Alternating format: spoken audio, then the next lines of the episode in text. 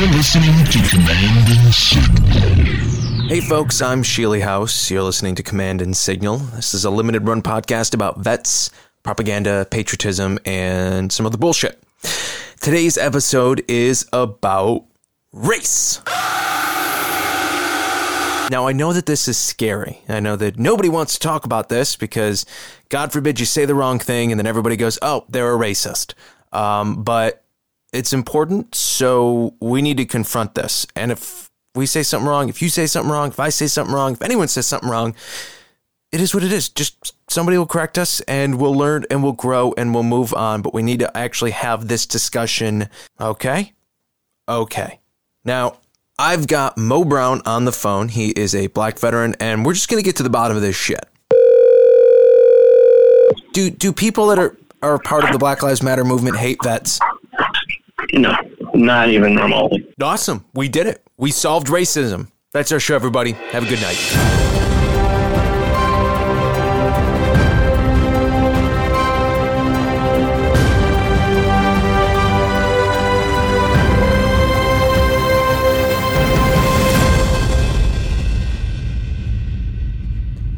Obviously, we've got more to discuss than just that. The enemy of the Black Lives Matter movement is white supremacy. Like, we're not going to divide up, you know, white supremacy into small groups. The whole thing has to go. like, whether it's the Tiki Torches, the Tiki Torch movement in uh, Charlottesville, or, you know, like, all of white supremacy has to go and everything that supports it.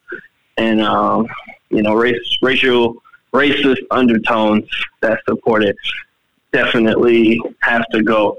So, like, if if you are a veteran that is supporting white supremacy, the problem isn't that you are a veteran.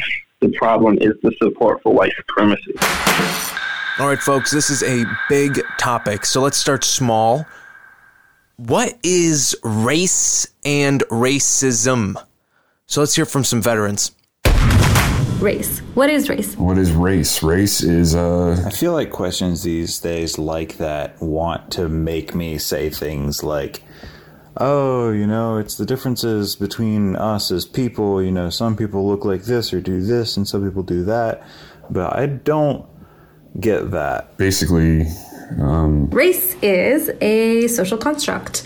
Um, I feel like it is one way that humans have tried to make sense of the world. Think that it's a scientific definition, race is, and, you know, we are of the human race, and all of us are of the same kind of human. So, I'm not sure. um, your skin color or nationality.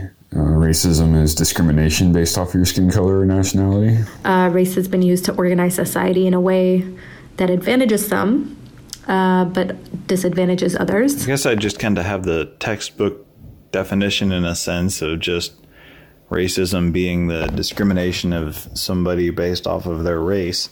And that part sucks. Well, that's sort of right.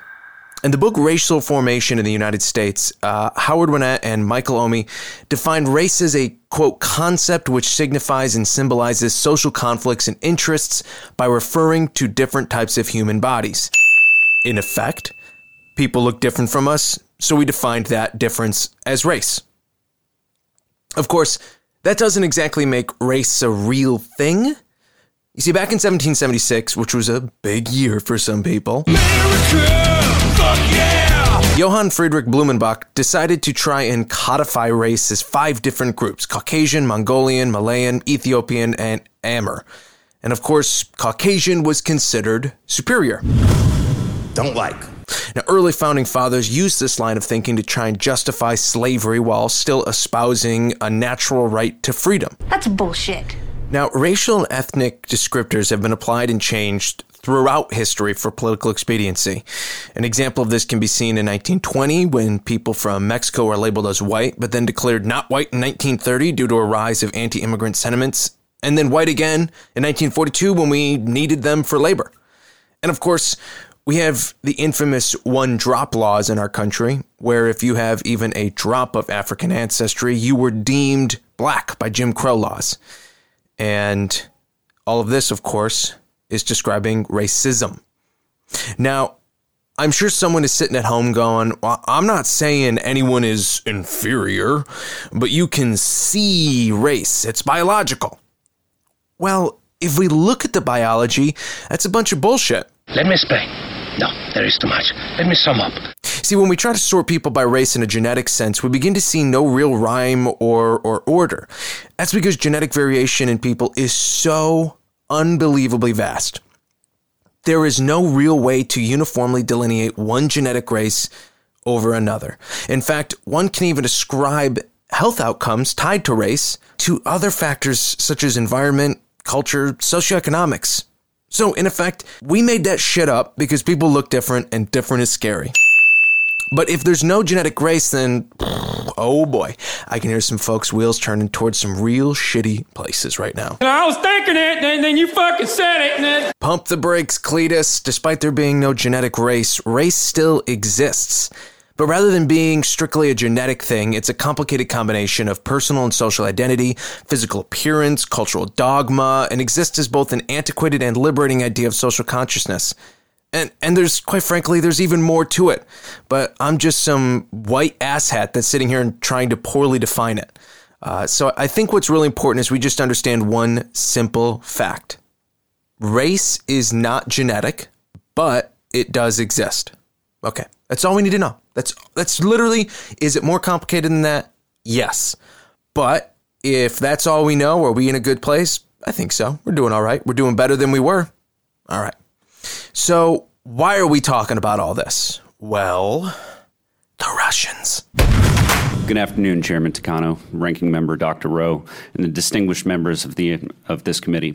We at Vietnam Veterans America and I personally are deeply grateful for your decision to hold this hearing and for your commitment to ensuring that America addresses foreign born cyber threats against service members, veterans, uh, our families, and survivors. My name is Kristofer Goldsmith, and I am the Chief Investigator and Associate Director for Policy and Government Affairs at VVA. VVA gave me the title of Chief Investigator out of. Uh, out of necessity. I took on this additional role when VVA came to realize that we were facing a series of foreign born online imposters who were creating social media accounts and websites that were meant to trick our members and supporters. These imposters were, and still are, using the name and brand of our congressionally chartered VSO to spread actual fake news that is meant to inflame national divisions. So, what was the biggest way that foreign powers got vets Jimmy's all riled up? It was old boy Kaepernick.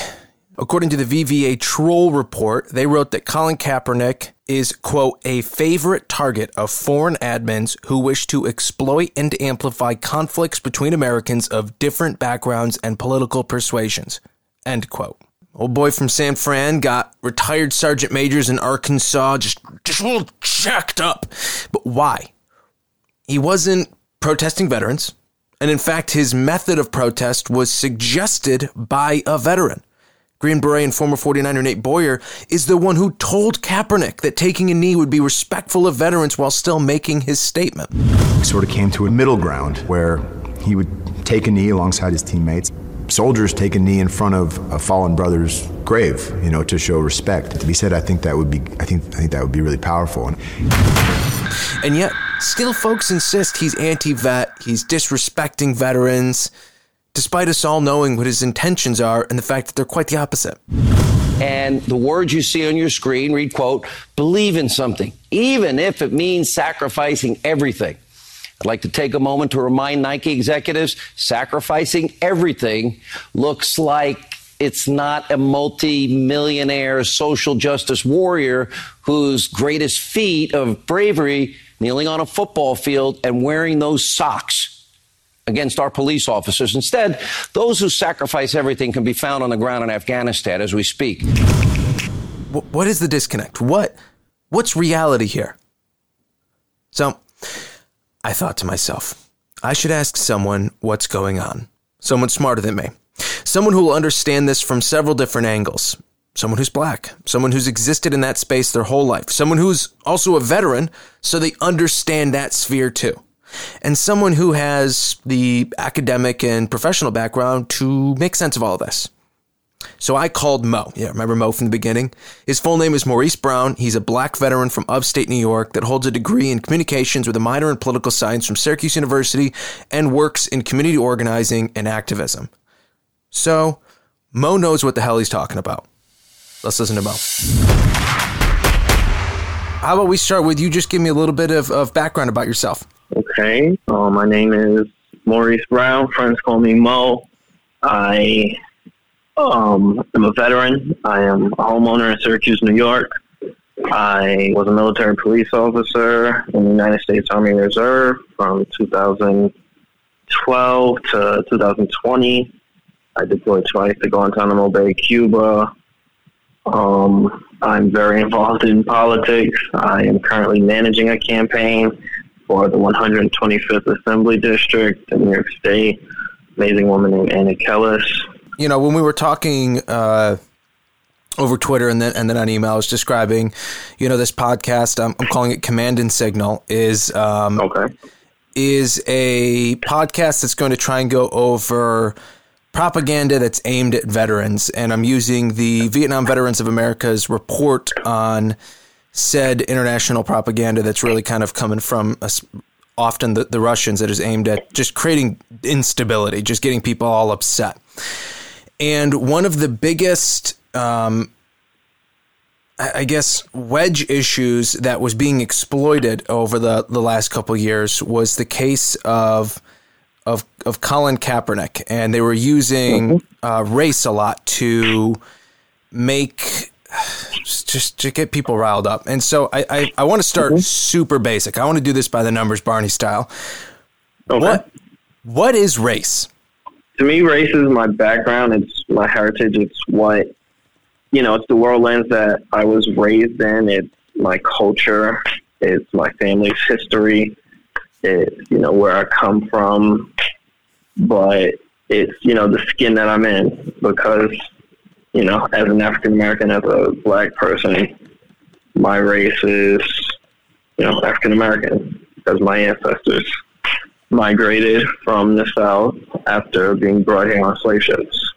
There's this old, I'm sure you've heard it, this old saying that people throw around. Uh, I see it often on, on Facebook. Um, where they throw on these memes that say like there's no race, there's no color in the military, there's only green. Um, is is that true in your experience, or or is there racism in the military? Oh, there's definitely racism in the military, and uh, I actually have heard that, heard that adage as well, where we're all green.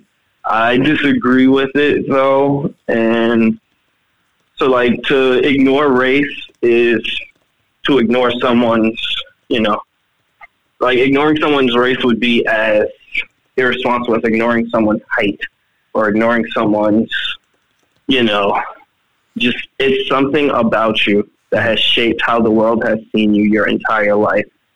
So to say that, you know, we're the same or everyone's the same is just silly. Someone who's 6'11 has a very different worldview than someone who's 5'2. Just as someone who's, you know, African American or Asian has a very different worldview. It's not necessarily a bad thing, but it's definitely different. And that different is okay, but in the military, a lot of the people who join the military come from places where there's no, not to say that there isn't a race issue, but to say that race isn't an issue because most of the place they come from, there's only one race. Like if you come from somewhere where there's very little people of color, there's very little black people, you've never had to deal with black people before. So to you, you'll be able to say something like, I don't see color or you know, I, I never noticed someone's race, but that's because it's not affected you. Whereas, you know, me, someone who was born in New York City, grew up around many different races, many different times. Race has always been, you know, a big thing in my life. Not necessarily saying that it's bad or good that, you know, everyone's different, but it's just that it's different. So um, that leads me then to the question of um, why do you think that there are folks that try to whitewash the military as this kind of post-racial utopia, and then even further, I think the second second half of that question would be is there do you interpret there to be potentially maybe malicious intent and and and the fact that people are trying to portray the military as this just this this universe absent you know color race the historical rhetorical situation that is living in the united states. So in my opinion i think that happens because like the military is viewed so favorably in our country going back to you know world wars and the soldiers in the military they've always been seen as like heroes and people that you aspire to be so like if you accept that the military that soldiers that marines are these you know holier than thou heroes that the normal american conscience can't accept that these may be you know people of color these may be black people. These may be Arab Americans. That doesn't fit the, the mold. So instead of saying like that's a black soldier, it's just easier for people to say that's a soldier. You know, you just erase that identity. That way you don't have to put that positive connotation on it. That way you can just say, you know, he's not black, he's a soldier. He's doing good despite him being black, despite him being Asian. It's just that he's a soldier. It's basically an erasure where like you want to minimize someone's you know different experience so that it, it fits the mold. And uh, it, it makes sense. I get it. I don't like it. I disagree with it, but you know that's the army, and also with the army where you know the army, militaries everywhere they want to, you know, eliminate all division, like one team, one fight, and race is very divisive. So you'll have a lot of units that don't want you to talk about your differences in race, your differences in religion, your differences in, you know, political background. And they want to just normalize it, just streamline it to fit one mold. And uh, it's unfortunate because our differences can be our strengths, but this is you know, this is the world we live in. Well, thank you. That was a really thoughtful, thoughtful answer. That um, that uh, that went to different place than I was expecting to begin with, but I think that um, it was smarter than where my brain was going.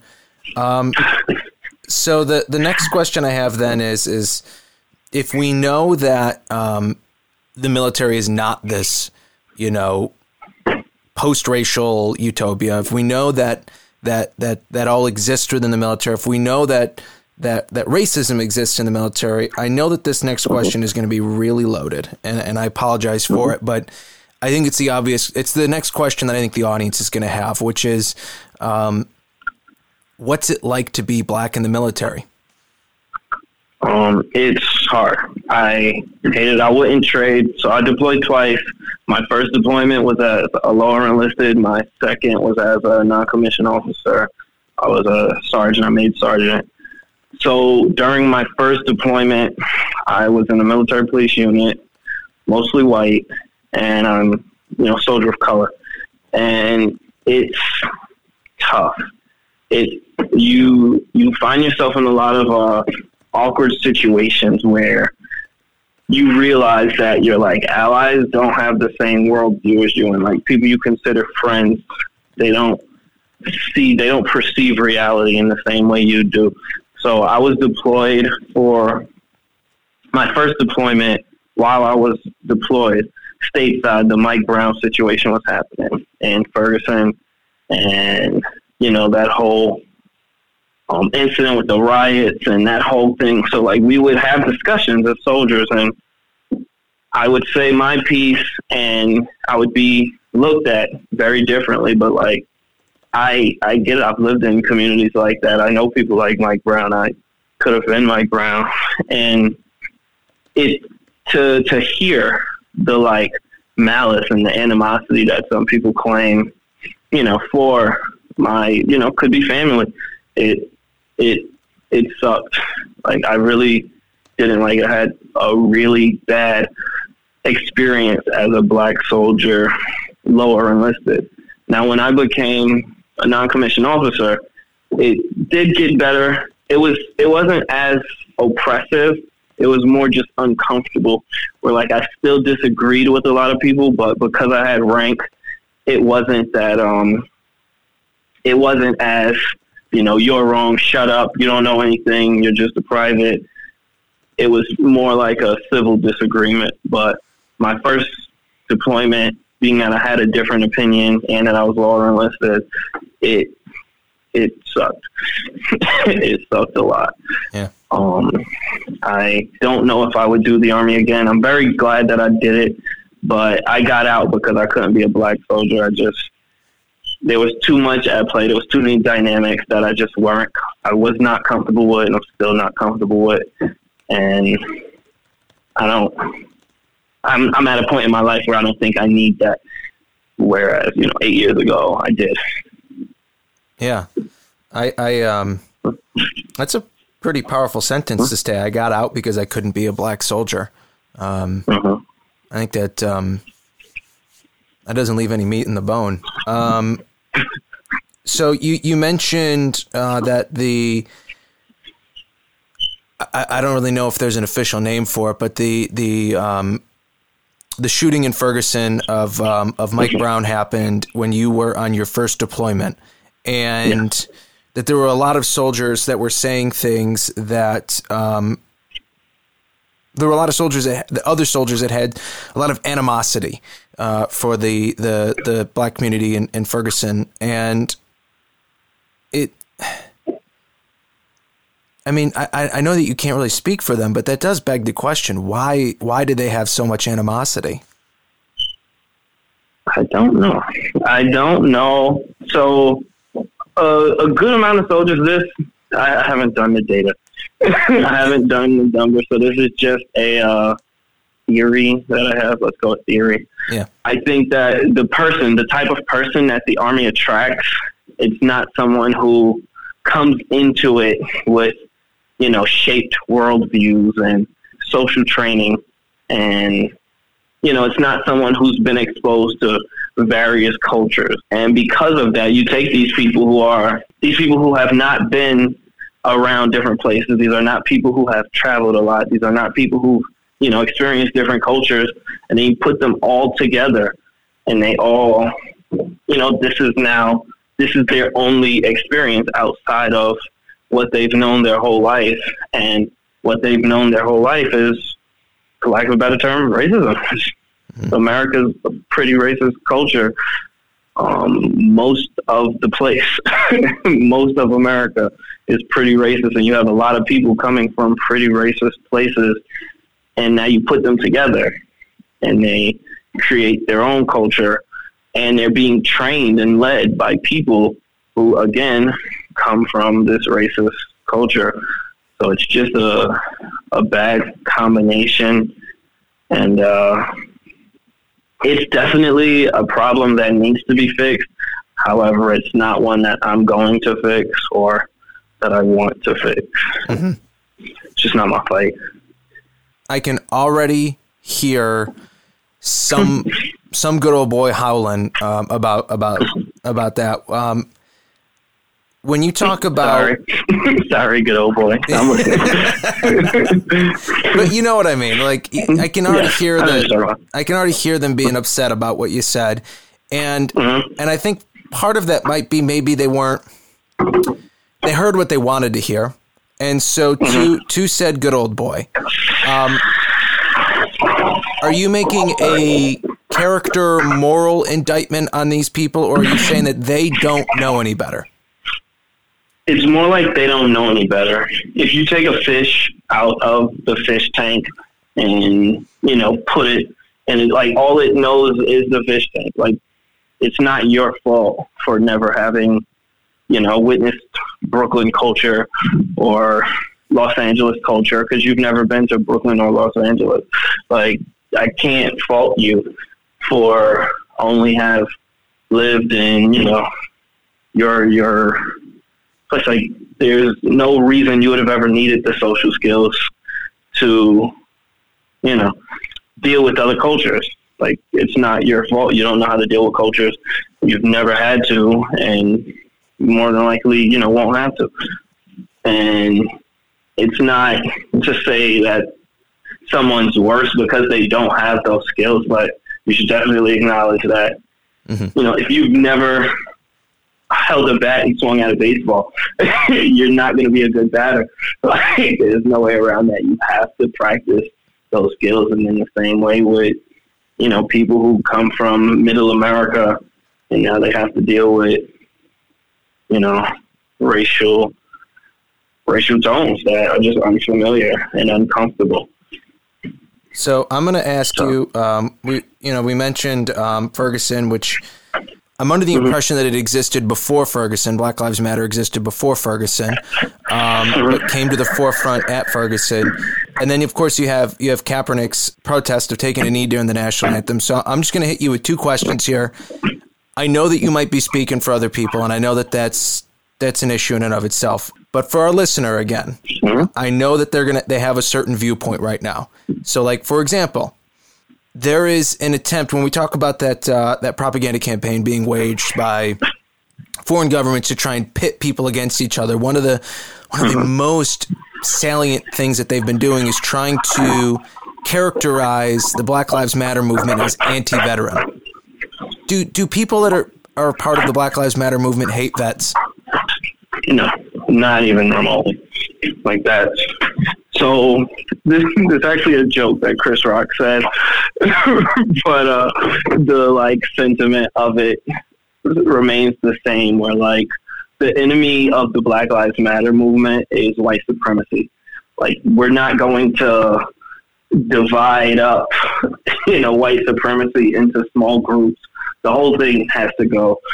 like whether it's the tiki torches, the tiki torch movement in uh, Charlottesville, or you know, like mm-hmm. all of white supremacy has to go, and everything that supports it, and um, you know, race, racial, racist undertones that support it definitely have to go.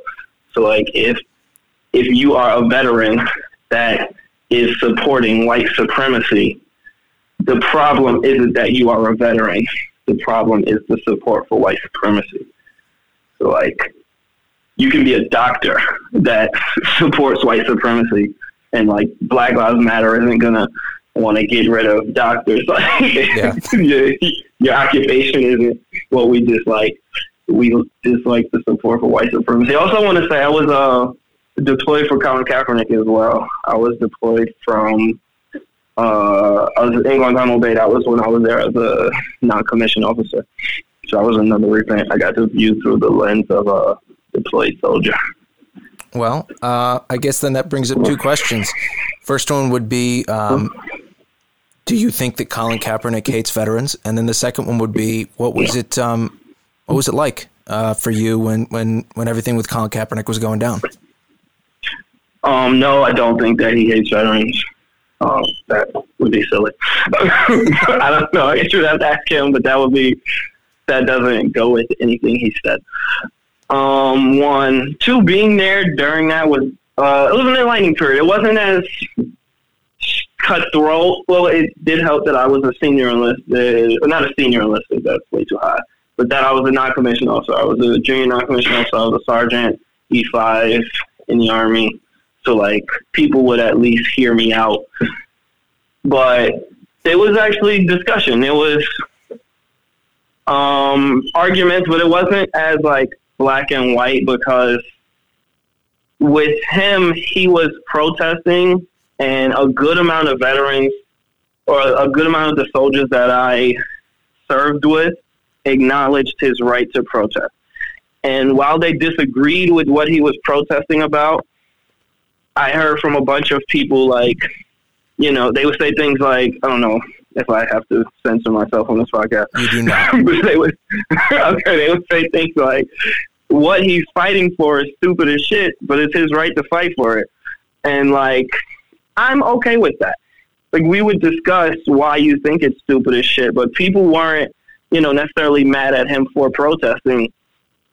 And for me, I'm that it's like a happy medium, but like he has the right to protest. Full stop. Like that is in the kind of like the word right to protest, like yeah. in the Constitution, like specifically this he has a right to do, and people were okay with that. But then, where the more uh, trial, the more hardness came in was when we would discuss what he's protesting and you know what white supremacy actually is, and that's where it got trickier because white white supremacy is based like it's so entrenched in the American way of life. It's so much of what we are, where you know we live in this casino capitalist society, and if you go against white supremacy, it's hard to distinguish what's white supremacy and what's American. And mm-hmm. you know that was a far more complicated conversation, but it was it was a, it was it was an interesting time to say the least. I didn't hate that experience. Obviously, I wish um, it didn't happen like this. Like I wish he would have been able to just protest peacefully and you know not get threatened by the president or the uh, candidate for president at the time. And you know, I wish there was a more amicable solution versus making him into a villain and blackballing him when you know at the time, he was one of the better quarterbacks in the NFL. But you know, you live and experience things. I just want to throw something out too, actually, because when you said better quarterback in the mm-hmm. NFL, again, I hear a good old yeah. boy howling that he was a bad quarterback. so one thing I always like to bring up for people is is that in Colin Kaepernick's last season in the NFL, let me let me pull up these mm-hmm. These stats here real quick. Because, like seventeen and four. Well, his, yeah. his his like no. He was doing good. I mean, they, they weren't winning, but they also had a bad team. I don't know what to tell you. Terrible like, team. They had like the number one pick the next year. not his fault. They had a terrible team, and yet when you look at his, he had a sixty percent completion percentage. Not great, but not bad. He threw for sixteen touchdowns and four interceptions. Four picks, yeah, like that amazing numbers. Like that's like Brady numbers. That's fantastic. Fan- excellent. Yeah, and then he and he also rushed for for 460 yards and, and two touchdowns. Yeah. I actually have long thought I don't know mm-hmm. what they were watching. He listen, was he a perfect quarterback? Was he Tom Brady or or, or Aaron no. Rodgers? No, like he's not. But he he was doing. He should be playing in the league right now. Uh, My whole argument was always um, 32 because once once he was getting blackballed, I was like, is he? Are there 32 quarterbacks that are better than him, football only? And no, no one's been able to refute me. I'm a Jets fan, so I would always use the Jets quarterback, whoever the quarterback happened to be at that time, whether it was Ryan Fitzpatrick or Geno Smith, whoever our quarterback was. They were never better than Colin Kaepernick. so Colin Kaepernick was at worst the 32nd best quarterback in the NFL. can't really, can't really use that. that right now though. Sam Darnold's a good quarterback. yeah, Sam Darnold's good now. Good now. I got to use like different teams, but there's a bunch of like now I don't know because he has been out the league for a while. Blah blah blah. I get all that, but you're not telling me he's not better than like Mitch Trubisky or like oh, a lot yeah. of quarterbacks now. or whoever whoever the the Washington team is throwing out, whoever they're throwing out. yeah, yeah. whoever that person is, and that would that would be the whole argument with like on this side of the protest where it's like people would say, "Oh, he's a distraction," ah, and I'm like, he's a distraction because we've made him into a distraction. Mm-hmm. Because if he was just protesting and you know everybody shut up, no one would have cared. But everyone, you know, felt really personally attacked because he's coming against racism. But like, if you're only looking at X's and O's, he would be the best quarterback in Miami. He would be the yeah. best quarterback in Washington. Like, there's several teams, and you only need one. Like, he only needs to be better than one for my argument to be valid that he should be in the NFL. Yeah. Full stop that about literally wraps up a lot of the questions that I had. Uh, you know, I, I, I did okay. have some follow ups, but that that was pretty much what it was. Um, you know, I, I had envisioned in my head literally this this just question of just like does does Black Lives Matter hate vets? And then you'd say no, and I'd go, cool, we can just wrap up the episode now. Um, is there is there anything that you know, I'm certainly ignorant in a lot of places. Is there anything that mm-hmm. I didn't ask or, or bring up that you think is important to think about or talk about or consider? Um, we kind of touched on it, but I do think that the military needs more black leadership, uh, leadership of color. There's a lot of uh, junior. So as soldiers of, as black soldiers, we somewhat like subconsciously we will like create like a fraternity with each other, and we're like we all connect with one another. Most of my good friends from the military are black, and it's just because we're all going through this shared experience together. And not to say that you know we were plotting uh, over the other thing. We just acknowledge that we weren't in an ideal situation for us, and we should stick together. I think the military itself, like leadership, needs to do more. Not necessarily sensitivity training or something like that, but just acknowledging that this is a different experience for black people in the same way the military acknowledges this is a different experience for women. And both of those things are okay. They're just different. And there's nothing wrong with, you know, being a black soldier, junior enlisted, but it is different from being a white soldier junior enlisted, which is different than being, you know, an Asian soldier junior enlisted. But I think that by by not doing that, the military forces us in the silos. It forces, you know, black people to figure it out on our own. And it just makes the whole experience a lot harder. And it definitely makes it harder for the military to retain soldiers like me. And um, I don't know what our retention numbers are looking like.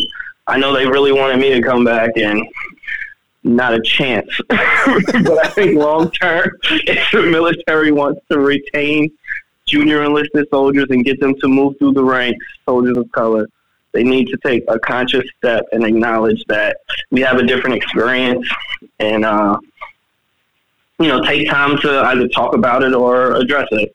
I'm not sure how that should be done and what it should look like, but it's definitely a different experience.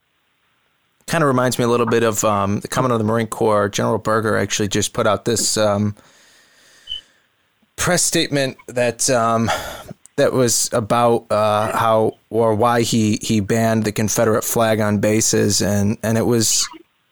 I mean, he walked the line a little bit in some places where I, I feel like he could have come out more strongly or should have. Mm-hmm. But at the very least, you know, and, and I know it's not a lot, but at the very least, he was saying um, there are people in, in the Marine Corps that have different experiences and they interpret that flag in very different ways than you do. Mm-hmm. And so it's, we're not going to have it around. Um, and mm-hmm. it, it, sounds a little bit like what you're talking about, maybe? Yeah.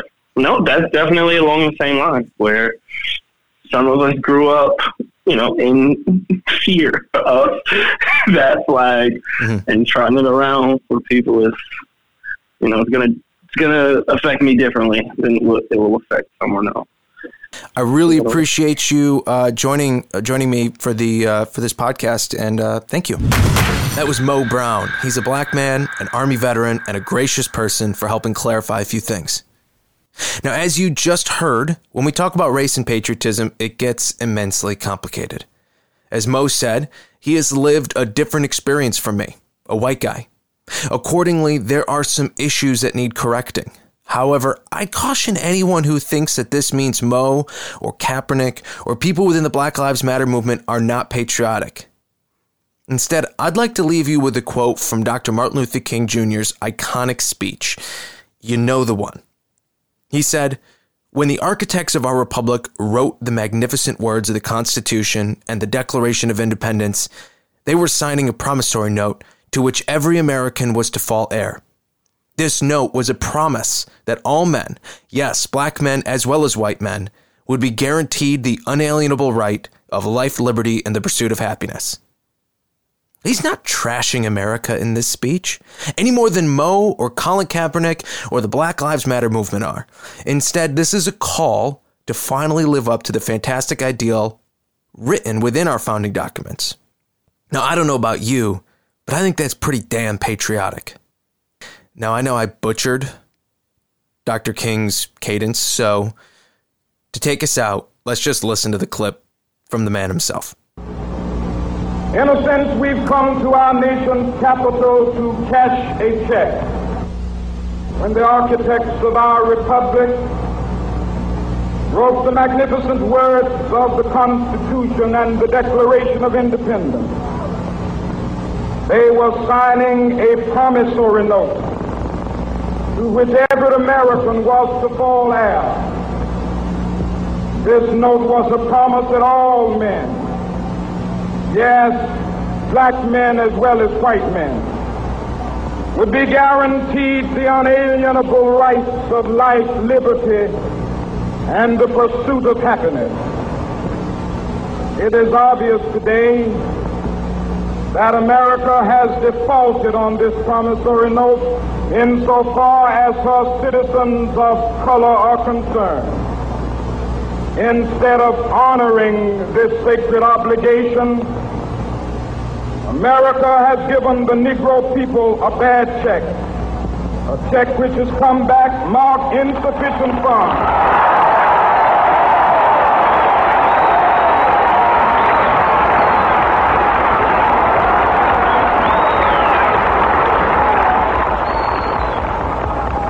But we refuse to believe that the Bank of Justice is bankrupt. We refuse to believe that there are insufficient funds in the great vaults of opportunity of this nation. So we've come to cash this check, a check that will give us upon demand the riches of freedom and the security of justice.